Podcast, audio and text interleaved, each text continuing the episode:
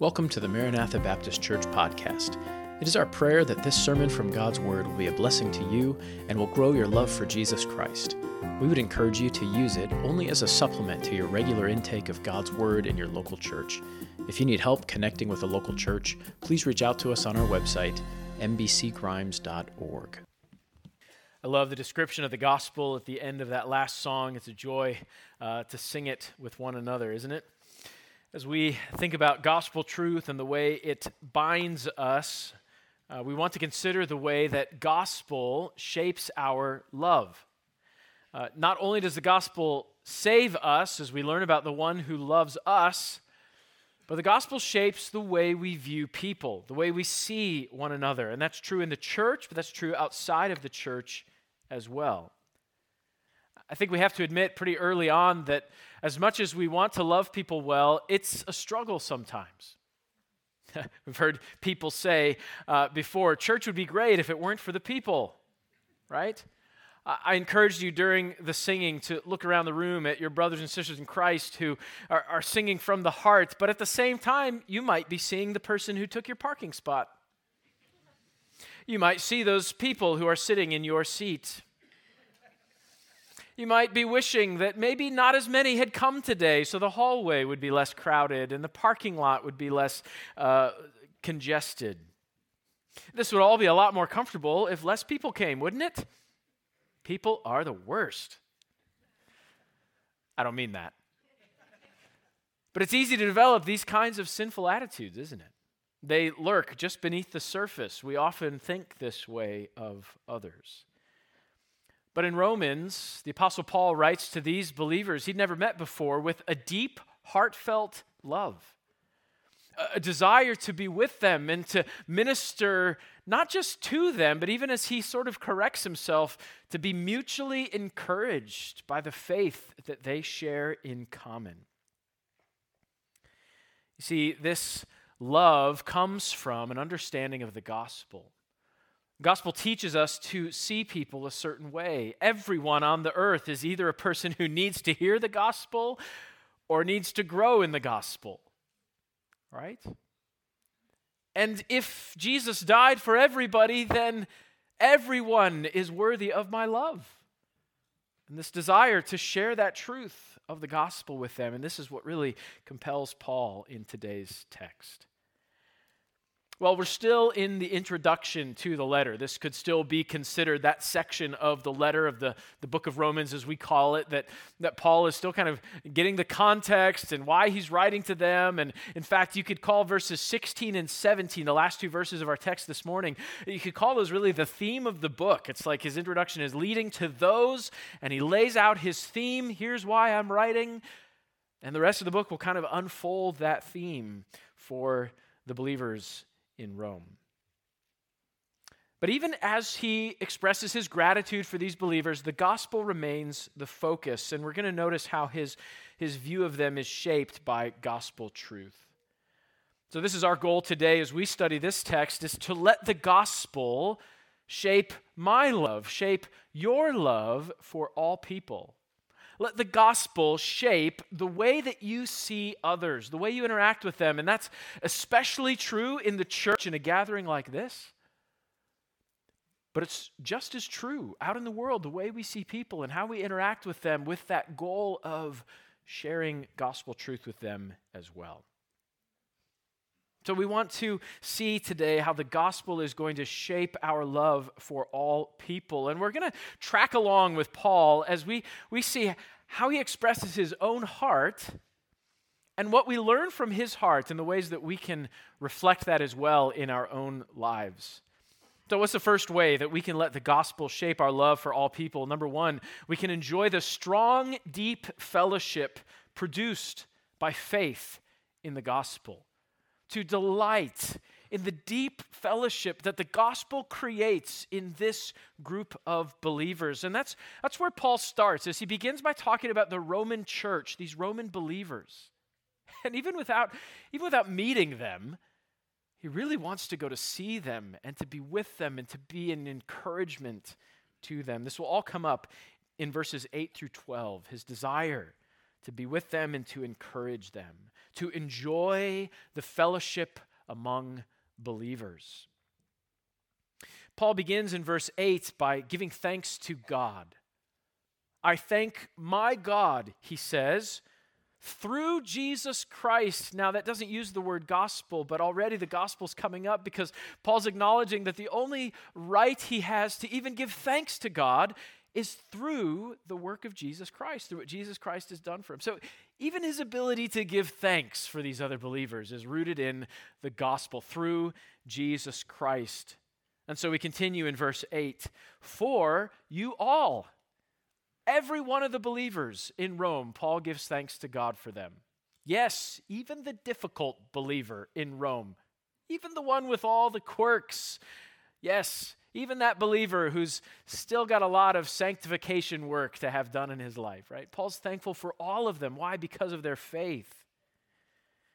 He says, I give thanks to my God through Jesus Christ for you all that your faith is spoken of throughout the whole world. Now, of course, the whole world is. Eh, We have to understand that as you know where Paul has been, right? He hasn't been everywhere in the world yet at this point, but he's traveled through quite a bit of the Roman Empire at this point, and so it's safe to say much of the world has heard of the faith in Rome of these believers. Let's think about that for a second the testimony that these Roman citizens have trusted in Christ as Savior has spread. People know they're believers. Now, it's not stated explicitly, but it kind of begs the question in my mind how did that happen, right? Something changed in their lives and it was visible. Isn't this what the gospel does?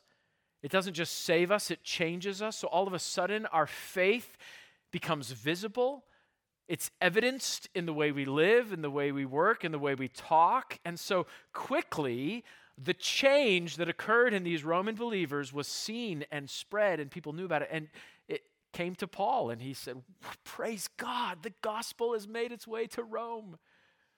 Which reminds us in a beautiful way as much evangelizing as the Apostle Paul did, the church didn't grow because of Paul. It grew because of God and his work through the message of the gospel. And it, it did it. God did the work. And these believers in Rome had trusted in Christ. So Paul says in verse 9, with God as his witness, that he really wants to pray for them and to come see them. And he mentions this in a number of ways. He, he references God, and this is almost a way of just making sure that the Roman believers really believe his heart. This is, this is true. God can be my witness who knows my heart that I really do pray for you. He mentions even there the God whom I serve with my spirit in the gospel of his son. So the, the gospel comes up again.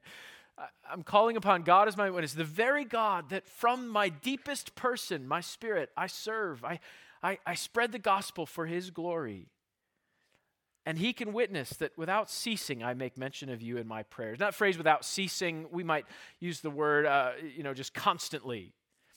And so it's a, there, there's a sense of hyperbole to it. Uh, you might say, like in the wintertime, my, my nose is just running constantly, right? Well, okay, if we went back and looked, it might not actually be every second that your nose was running, but we, you know how we use terms like that. So this, without ceasing, that phrase can actually be translated constantly. It's a, the same kind of wording okay? And so Paul's saying, I'm just, I'm constantly praying for you, constantly praying for you, making mention of you in my prayers. So every time he prays, every time he brings to the Lord, he's praising God, he's thanking God for the Roman believers there. But not just that, verse 10 tells us that he's also asking the Lord that it would be his will to be able to go and visit them. He's asking that God would open the door, or there would be some way in the will of God to come see the Roman believers. And he, he, he's going to later point out that he tried and was often hindered. As we know, having studied the book of Acts, there were all sorts of hindrances that Paul faced, right? Shipwrecks and persecution and, and you name it. But even there, Paul recognizes the sovereign will of God, and it just wasn't what God had for Paul to make it to Rome yet. So he says in verse 11, I long to see you that I may impart to you some spiritual gift so that you may be established. This spiritual gift is, I don't think it's so much, it's like what we think of as in the New Testament as the lists of spiritual gifts that there are. because those are often in the plural. This is just, in fact, you could translate it this way to impart to you a gift of the spiritual sort. And I think what he means is I just want to, I want to bless you spiritually. I want to encourage you spiritually. He wants to be a blessing among them to help establish them, as the end of verse 11 says. But verse 12 is so interesting. He almost takes a, a step back. It's like, I want to encourage you and establish you, but then he steps back a second and he remembers some gospel truth here in verse 12. That is, that I may be encouraged together with you by the mutual faith that we both have. You see, this isn't the great Paul looking down on these lowly, new, young Roman believers. Yes, he wants to be among them and he wants to encourage them and lift them up. But verse 12 is just like this rich gospel truth where it's actually just Paul, the believer, wanting to be mutually encouraged with the Roman believers. They're on the same plane. And he says, I just I want us both to be mutually encouraged by the same faith that you have and that I have. So let's talk and rejoice in the gospel and encourage one another. And this is really the heart of why Paul wants to be with them. It's not the great Paul. Well, you really aren't truly a strong believer until the great Paul has come and preached to you. No, no, no. It's just, hey, let's just be encouraged together because we believe the same things. We believe in a Savior who died and rose again for our sins. And that by faith we're forgiven and granted the righteousness of God. Let's rejoice in that together and encourage one another with that. So Paul's excited to enjoy strong, deep fellowship rooted in the faith of the gospel with these Roman believers. And I think that's the right thing for us as well. To delight in the fellowship we have in the gospel. The church is not about uh, levels or stratuses or who's here and who's high and who's low and who's mature and who's immature and who just got saved and who's been saved a long time and who's really great, who's rich and who's poor, and all these status symbols. It's just whoop, we just trust in Jesus. We love to fellowship with one another because of it. That's it. That's who we are. The rest doesn't matter. And that becomes the root and the source of the deep fellowship in the church. Uh, yesterday, there was a crew of us here at the church setting up uh, the chairs for worship today. And we just had a ton of fun. Um, by the way, if you haven't had a chance to sign up uh, to set up chairs. Uh, this isn't meant to be an advertisement. It's actually meant to be uh, an application of this passage. It's just fun, actually, uh, to work together with your brothers and sisters in Christ. And the chairs just happen to get set up. It's kind of cool. Um, but if you want to come out and join us on a Saturday, that'd be great. We have a good time. So, um, so anyway, yesterday we were working on that, and I'd put some music on. Uh, we have a, a, playlist of the hymns we sing here in church. Uh, and so I had that playing in the background. And while we were working, at one point there was a, a song that came on. It's actually Jesus Paid It All. And uh, I, I, began kind of humming along because I, I, love, I love that song. It's a great one, right? And I paused in my humming for a second and I noticed uh, noises around the room. Like others of our group were humming along to Jesus Paid It All. And having just studied this passage, I paused for a moment. I just kind of looked around and was like, this is so cool. Uh, like the people in the room, uh, you know, we, we really didn't have a lot in common, right? I mean, it's just we weren't gathered because we all love the Bears, right? I think I was, uh, uh, apart from my wife who has converted, I think I was the only true Bears fan in the room. But, you know, it wasn't that we had a lot in common. It was just, we're just here setting up chairs. But then Jesus paid it all comes, comes on, the, on the speakers. And, mmm Jesus paid it all. All to him I owe. Sin had left a crimson stain. He washed it white as snow. It was just fun to think about the fact that around the room we held that in common.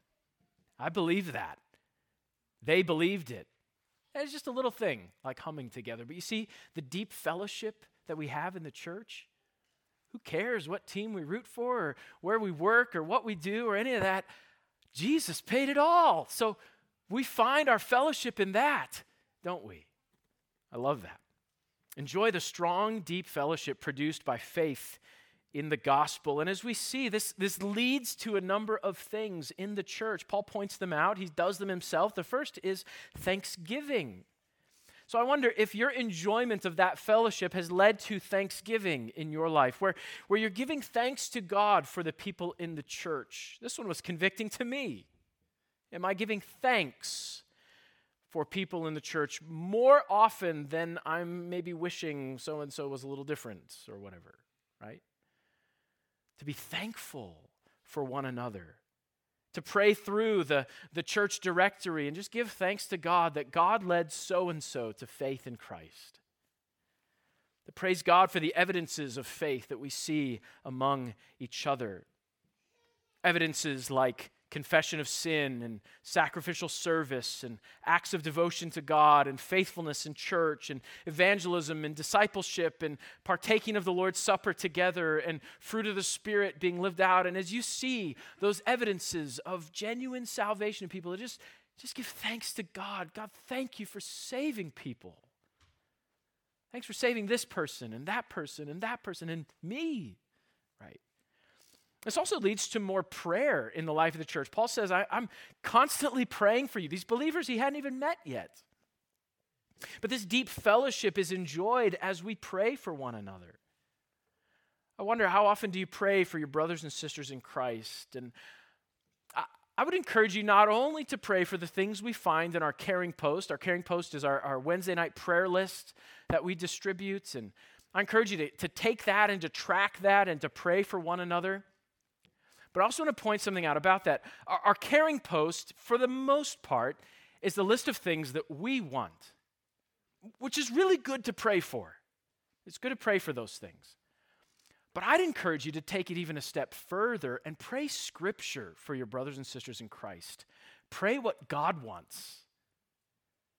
Open up to passages like the book of Romans or Ephesians or any number of New Testament passages, or the Psalms are really good. And Pray scripture about and for your brothers and sisters in Christ, that the good will of God would be unfolded in their lives in a way that brings him glory.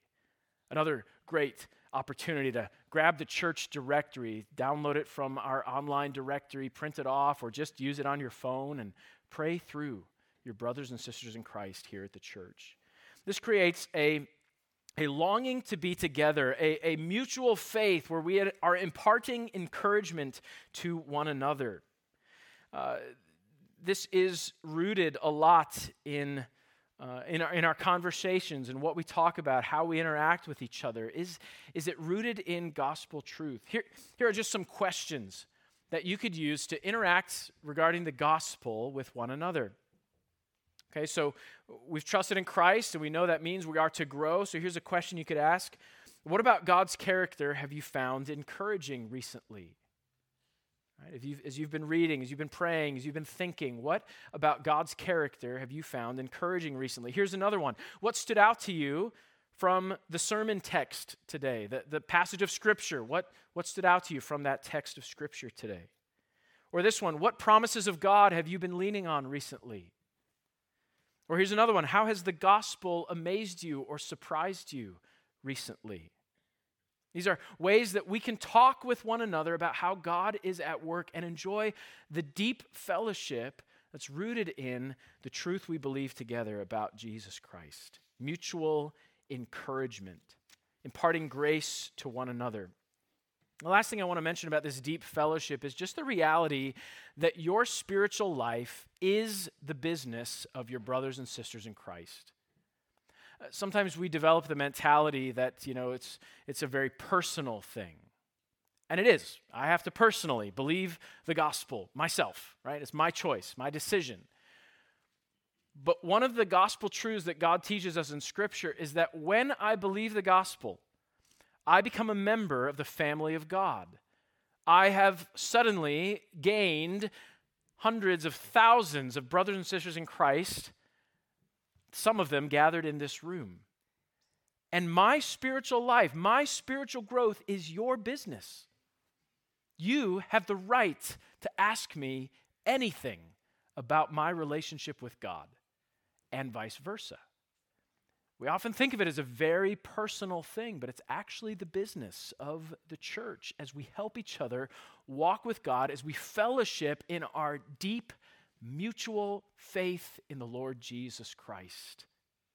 So, be prepared to open up about what God is teaching you and how you are growing and the struggles you're facing. It's so so tempting to think that what church is is that we just try to come and show everybody how mature we are. Oh, that they never find out that I might have sinned this week, right?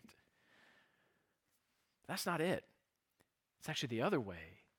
Share with one another. James 5 says, Confess your sins to one another so that we can help each other grow. So we can say, oh, here's what I'm battling this week. Here's what the Lord's been doing in my life. Would you pray for me? And what's been encouraging to you in this area recently?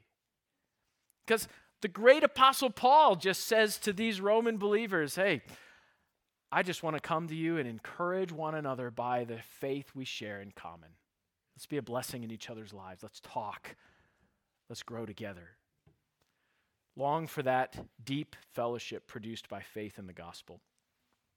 Number two, today we're going to see in the next verses that we can long for the harvest that comes from preaching the gospel. And here's where our eyes lift from not just the local church, but beyond that to the world. And Paul's going to describe his, his longing to see more people come to Christ, as well as to see the Roman believers grow in their faith in Christ.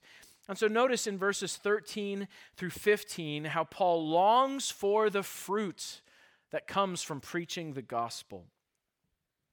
First of all, in verse 13, he says he, he wants them to be aware that he planned to come to them many times, but was hindered. And of course, this is with the acknowledgement of God's sovereign will, kind of behind the scenes, uh, allowing that not to happen. Why did he want to come, though? Do you notice the phrase at the end of verse 13? He wanted to come to them that he might have some fruit among you also, just as among the other Gentiles. Now, it could sound at first like, you know, Paul just wants more accolades to his name, right? I, just want people to know that I helped you to grow by coming to preaching. No, no, no. I think Paul's just talking about the general harvest. He, he's working for God. This is what Paul has been called to do to preach the gospel so that the nations will believe in Jesus Christ as Savior. That word uh, Gentiles just means nations or ethnicities, and it's often used in Scripture, particularly for the, you know uh, talking about those who are not Jews. So like the other nations, they're the Jews and then the other nations. And so Paul is saying, look, God hasn't even called me particularly to preach to the Jews. He's called me to preach to all people so that even the Gentiles, even those from other nations, would, would trust in Christ as Savior. There would be fruit from the preaching of the gospel. And so in verse 14, he says, I'm a debtor both to Greeks and to barbarians, wise and unwise. And his debt is not actually to those individuals it's been very clear already in the book of Romans his debt is to God. Right? All the way back in verse 1, Paul said, I'm a slave, a bondservant of Jesus Christ, set apart to the gospel of God. So his debt was to the Lord, but it was paid to those who hadn't heard the gospel. And so for the Lord, he would preach the gospel to everybody. And these distinctions are interesting here Greeks, barbarians, wise, unwise. I think the common thread is that of respect. And this culture was uh, what we could call an honor shame culture. Some were, were honored, they were seen as higher because of whatever, their education or their background, their nationality, and so forth. And others were shamed because of their background. And Paul's just kind of wiping both categories off the table. He's like, Greeks, which were highly honored for their, for their wisdom and you know all of this, the, the uh, antiquity that came along with being Greek, but also barbarians. And, and the word is literally barbarian. It was often used in terms of anybody who is foreign, right? So he's just like, hey, I'll preach to anybody because God loves them all and they all need the gospel. And then he says, wise and unwise, another uh, honor shame distinction here. Those who are considered very smart, sure, I'll preach to them. Those who are considered foolish, I'll preach to them, right? They all need the gospel. And he actually says, I'm a debtor I, to God for all people to preach and share. Verse 14 has a bit of encouragement. No matter where we land on these spectrums, the gospel's for me. God wants me and you to believe in the Lord Jesus Christ as Savior. And so then he says in verse 15, So as much as is in me, I am ready to preach the gospel to you who are in Rome also. And here he focuses back on the church. Yes, he's going to preach it to anybody and everybody that in hopes that they come to Christ as Savior. But he also, in verse 15, is focused on their local church, which may have been uh, gatherings in multiple homes. We talked about that last week. There's at least one gathering in the home of Aquila and Priscilla. And so Paul wants to make his way around to these, these gatherings of believers to share the gospel with them. He says, As much as is in me, I'm ready. He's fired up. He can't wait to get there and to share the gospel with them, not so that they become saved, these are already believers, but so that they would grow and be encouraged in the faith that they share in common. Paul is excited about the harvest, the growth that comes from preaching the gospel.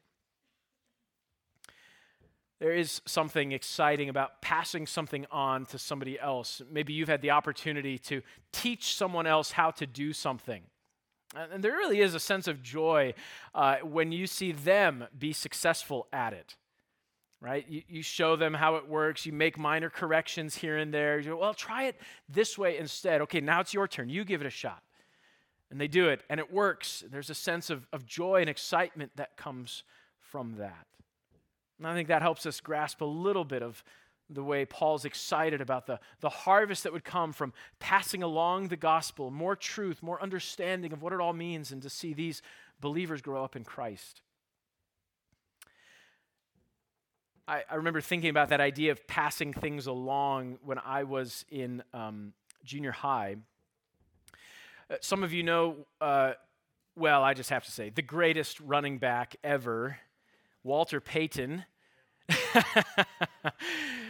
uh, if you're not a Bears fan, you may think somebody else was a better running back. I don't know. But anyway, he's, uh, uh, we'll say, debatably the, the greatest running back ever, Walter Payton. Played for the Chicago Bears. Uh, his son, uh, Jarrett, actually grew up in Arlington Heights, the same town that I grew up in and went to high school in Arlington Heights, a different high school than I. He was four years ahead of me. So I was just getting ready to enter high school when he was in a, a local high school nearby. And there was all this conversation. Is he going to be as good as his dad? Right? Did he learn everything from the greatest running back ever? You know, he's got the genetics. Does he have the, the skills mentally? And he played both soccer and football uh, at that the, the other high school there in Arlington Heights. And so there's all these questions of how, how good he will, would be. Well, now history has unfolded. He did play professional football for a brief amount of time, but is not on any list of the greatest uh, running backs ever. Ah, what, what went wrong? Maybe dad just didn't share everything with him. Or, you know, what was it? Why, why didn't he grasp it all? We, there's that sense of, of hoping that we can pass those things along. But when it comes to the gospel, we're talking about a category where there really is power, where it really does change people. So it's not kind of this like, ah, I hope it, I hope, I hope Jarrett has the same skill that his father had, and I hope it works out. But no, with the gospel, it really has power to change people. There really is a harvest that God brings as the gospel is preached, both in the lives of unbelievers and in the lives of believers. It makes a difference. And it's almost as if the readers are wondering that very question, and Paul says, Oh, well, let me tell you what the rest of this letter is about. And he gets to verses 16 and 17 and says, I am not ashamed of the gospel because it is the power of God. There is a harvest. There is a change, there is fruit that comes from preaching the gospel, and Paul was excited to preach the gospel among them so they could experience that harvest. Well, the question is, what does that look like in our church? We're not the Apostle Paul, right? Uh, we're not all called to, to be this missionary to everywhere in the world. And yet, we do know the gospel. And there is this sense of obligation before the Lord that knowing this truth from Him, He wants me to share it with others. And though I'm not an apostle, each of us is called to be a witness, to evangelize, to share the lost. And so, this preaching of the gospel becomes the key to our evangelism. Our, our mission is not just social justice or political change, our mission is to share the gospel with all people. And so, missions work must be gospel centered, meaning the goal is to, cle- to clearly preach the gospel message. But this is also our goal in our personal relationships. Not just to generally show love, but with the aim of being able to share the gospel. The gospel message is that power of God that saves. This is also key to discipleship. See, Paul is concerned here not only for everyone in Rome to hear the gospel, but he's also wanting to preach the gospel specifically in the church.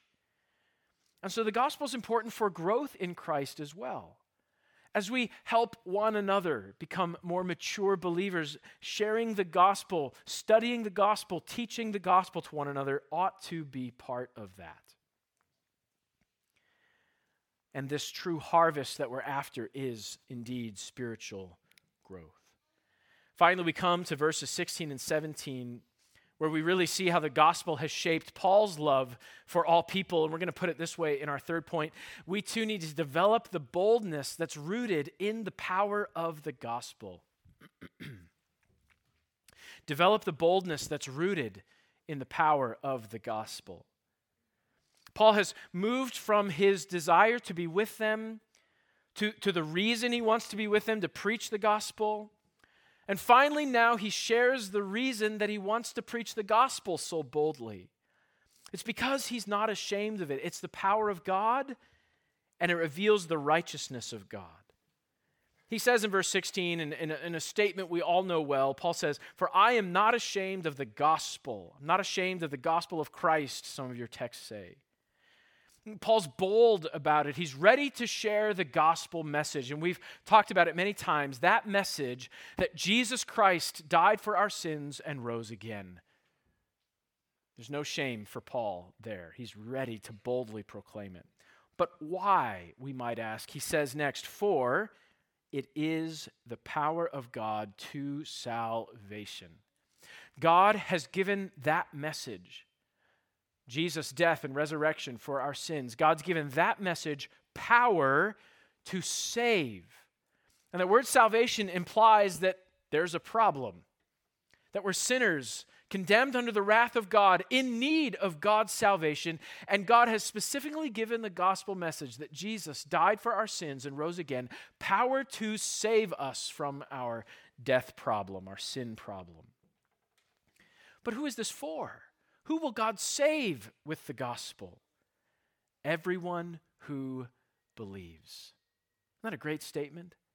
Everyone who believes. Eh, you could go back to Paul's earlier words. It doesn't matter whether you're Greek or barbarian. Everyone who believes. This gospel message, Jesus died for the sins of the world and rose again, is for everybody. And it's applied to people. It saves people when they believe, when they trust in Jesus Christ as Savior. Now, Paul goes on to explain that it's for the Jew first and also for the Greek. We read that today in modern day terms and we think, well, why in the world would Paul point that out there? Well, as you're going to see, much of the book of Romans focuses on the unity that the gospel creates in the church in cases where there might be disunity. And the Roman church specifically was made up of mostly non Jew believers, Gentile believers. But we also find out in the book of Romans that there were Jewish believers in the church as well. And they just were having trouble figuring out how to be unified together, how to get along. Even before Paul got there, he understood the tension between Jews and Gentiles in the Roman church. And so, even here in the introduction, we begin to see how this is going to come into play through the book of Romans, how the gospel brings unity even among Jews and Gentiles. So, what he's mentioning here is that, yes, the gospel started with Jews, right? Think about the promises in Scripture that Paul refers to here uh, in the introduction. If you look back at uh, verses 2 and 3, which he promised before through his prophets in the Holy Scriptures. So, this gospel plan has been God's plan from the beginning. Who were those prophets and who were those promises given to? it was Israel. So just pointing out the history that this was all for the Jews first, but God did something great. And the great mystery of the gospel, the great revealing of the gospel is that God would make salvation available to all people. And so he says, yes, to the Jew first, but also for the Greek. It's for everybody. It's for everybody. And so he's already building the foundation for how he's going to help the Jews and Gentiles find unity in the gospel later throughout the letter. So the final question that the text answers for us is this okay, so Paul's not ashamed of the gospel, it's the power of God. Why is this gospel so powerful to save? Well, that's the question he answers in verse 17. For in it, the righteousness of God is revealed from faith to faith, as it is written, the just shall live by faith. Well, why is this gospel so powerful to save? because it reveals the righteousness of God. It starts there. The righteousness of God, of course, refers to the fact that God does nothing wrong. He's holy, He's pure, He's just. Everything He does is right. But Paul doesn't leave the definition of righteousness of God there because it leads to something next. Notice what happens with the righteousness of God. It's revealed from faith to faith. So, this revelation of the righteousness of God means that also God makes righteous by faith. That phrase from faith to faith is difficult to pin down exactly what it means. There are a few other passages of Scripture that use that phraseology from, from death to death, from life to life. And the idea, I think, is that it's like a spectrum. And so Paul's saying from faith to faith, which means that it's only faith. Everything in the spectrum between faith and faith which is faith. Right, you got it. So it's only faith that brings this righteousness of God to bear on a person's life. And so the Apostle Paul actually quotes from Habakkuk 2 4. Have you ever used Habakkuk in sharing the gospel? Well, there you go. Now you have another resource.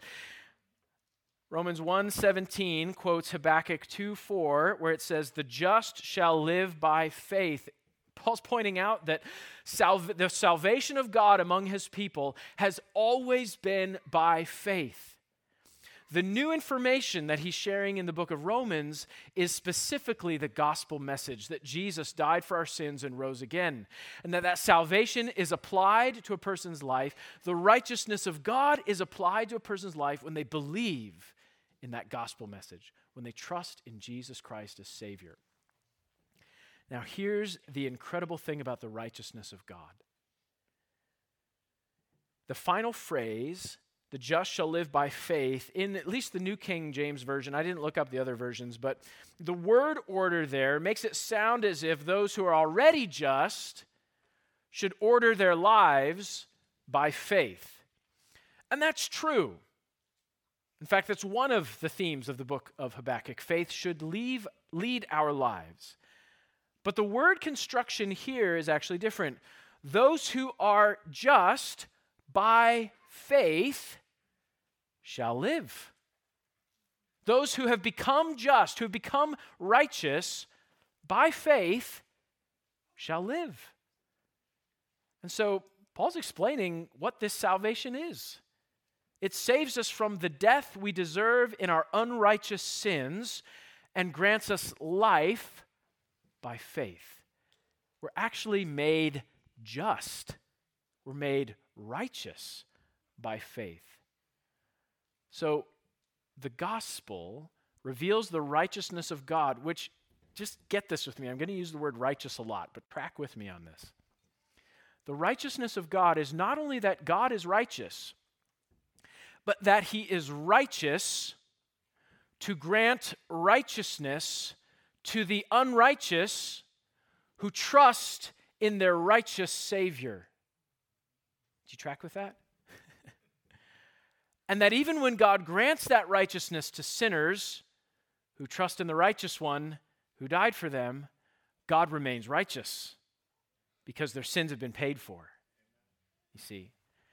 And so the righteousness of God in the gospel is just magnified, it's revealed, it's exploded with light and understanding, and we grasp that the righteousness of God isn't just this cold, distant God who always does what's right, but the righteousness of God actually moves towards sinners and righteouses them.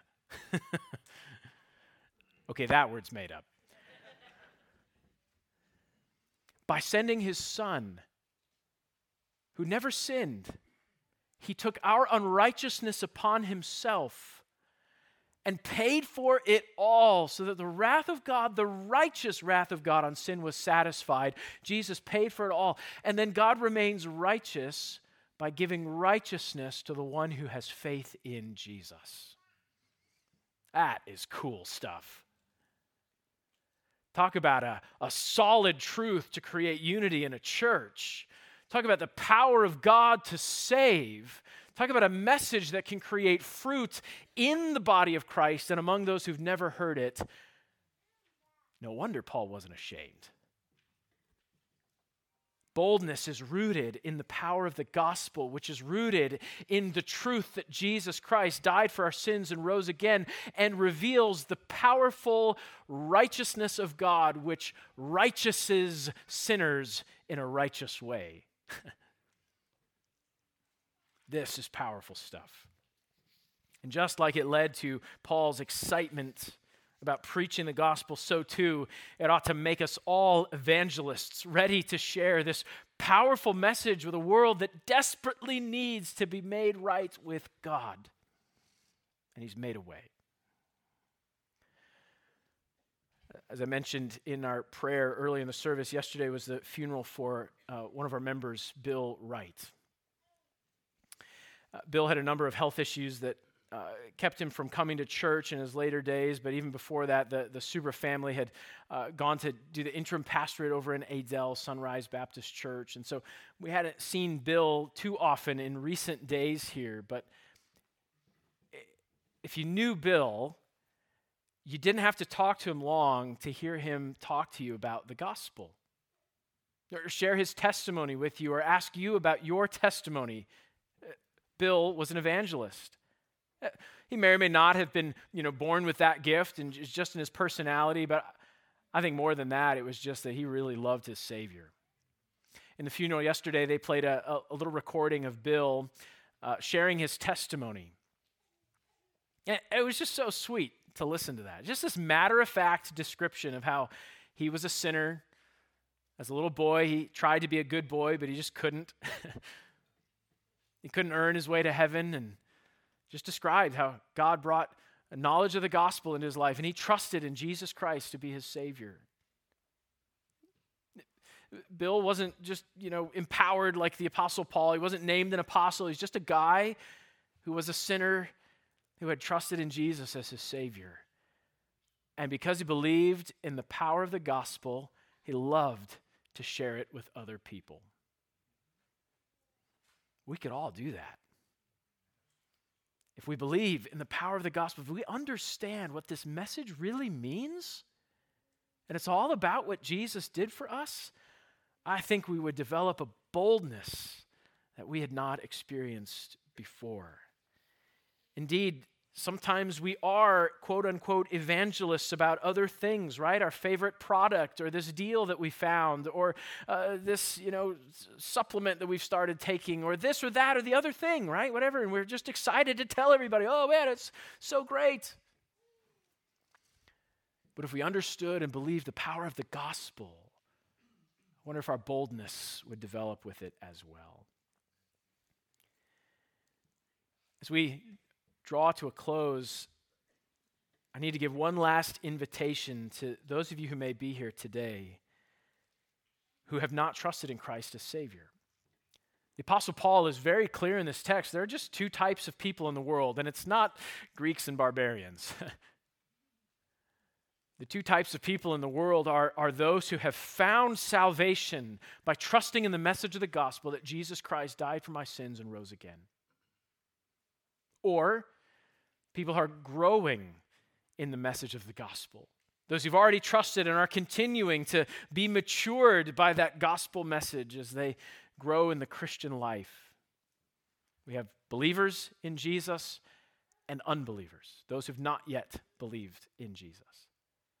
And so I want to invite you. Maybe this is the first time you've heard of God's incredible love for you that simply by faith, you can have your sins washed away and be granted the righteousness of God and be made right with Him.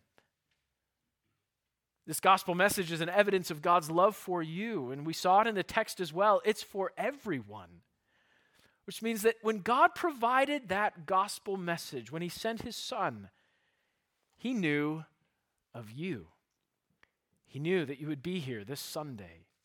He knew that you'd be listening to this gospel message. And there's a sense in which you can even take it as the invitation of God to trust in the Lord Jesus Christ for your salvation, to have your sins forgiven, to be born again, to become a member of the family of God, and to delight in the fellowship of your brothers and sisters in Christ because you too have been made right with God by the death and resurrection of Jesus Christ. Would you trust in him today? If you have believed in Christ as your Savior, then I encourage you to lean into the gospel in your life. Develop boldness as you study it and know it and learn it more. Be prepared to talk about that gospel message with others. And begin to let the gospel shape the way you see people that everyone around you is either someone who needs to be encouraged in the gospel, to grow and to be strengthened, and you can encourage each other in your mutual faith, or they need to hear the gospel for the first time and understand that there's a God who has righteously made a way for them to be righteous. the gospel truth is powerful. Let it shape the way that you love people, not only your brothers and sisters here in this body but those you interact with on a daily basis. Father, we thank you for the truths of the gospel. We marvel at your incredible power to offer righteousness to sinful people. Yes, as a free gift, but also as one with an enormous cost. We don't have to pay that cost. Instead, the Lord Jesus Christ paid it in our place. Having paid for our sin in full, he rose from the grave and has ascended to your right hand, where we look to him and serve him, and as his body seek to be representatives of his love and specifically the gospel truth that any who trust in Christ find, find salvation in his name. And so we pray for those that may need to believe in him today that they would humble themselves and take care of that matter even now. We pray for those who have trusted in Christ, Father, that you would deepen our unity and love and care for one another and for the lost as we see one another through the gospel. Help us, we pray, in Jesus' name. Amen. Thanks for listening. For more resources, visit our website, mbcgrimes.org. May the word of Christ dwell in you richly, and to God be the glory.